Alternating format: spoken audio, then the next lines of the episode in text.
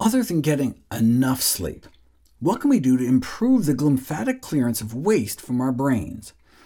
The provision of a running wheel, so mice could voluntarily exercise, has been shown to improve glymphatic clearance in aging mice, which was accompanied by a reduced buildup of amyloid deposits and improved cognition. Sleeping position may also make a difference. Studies on rats show that their natural sleeping position, curled up on their sides, allows for better glymphatic transport than sleeping on their backs or stomachs. People also tend to spend most of their time sleeping on their side, particularly their right side versus left, compared to their backs or stomachs. This may maximize blood outflow from the brain. When we sleep on our right side, our right internal jugular vein, the main blood vessel in our neck draining blood from the head, is wide open, and our left jugular is partially collapsed, and vice versa. Since most people have a dominant right jugular vein, sleeping on their right side might maximize brain drainage. Uh, does it matter? Well, people with neurodegenerative disease, mostly mild cognitive impairment and Alzheimer's disease, tend to sleep more on their backs than those with normal cognition. About 72% spend at least two hours a night on their backs, compared to 37% of those with healthier brains, raising the intriguing possibility that head position during sleep could influence the clearing of neurotoxic proteins from the brain. In crib death, uh, sudden infant death syndrome, sleeping position can be a lifesaver, leading to slogans like back to sleep, or more morbidly, face up to wake up.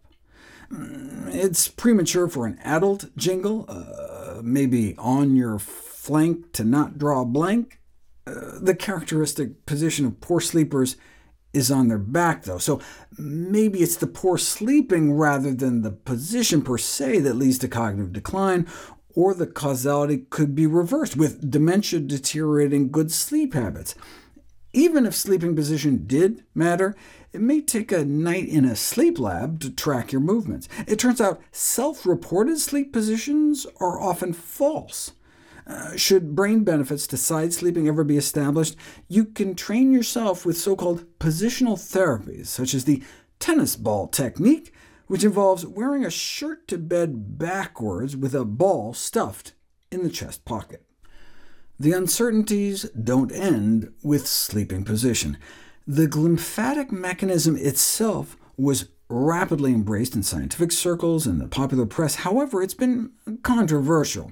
It wasn't until 2019 that the first evidence was published that the glymphatic system discovered in rodents even existed in human brains.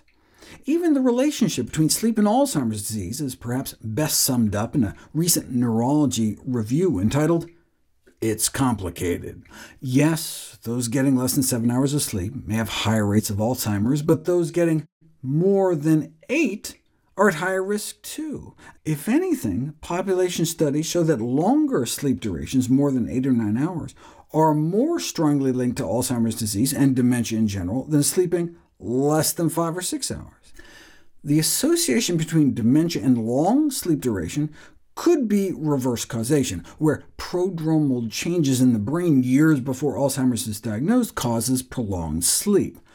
Long sleep duration may also just be a confounding factor, a marker of some underlying health problem that's the real culprit. For example, oversleeping may be a sign of depression, which itself is an established risk factor for dementia. But there is a plausible biological mechanism for how extended sleep duration could increase dementia risk directly. Longer sleep duration, typically defined as sleeping more than 8 hours a night, is associated with signs of systemic inflammation, elevated levels of C-reactive protein and interleukin-6. And both of those inflammatory markers in turn are associated with an increase in dementia risk. So much more needs to be teased out about the role of the glymphatic system before we make conscious efforts to tweak it.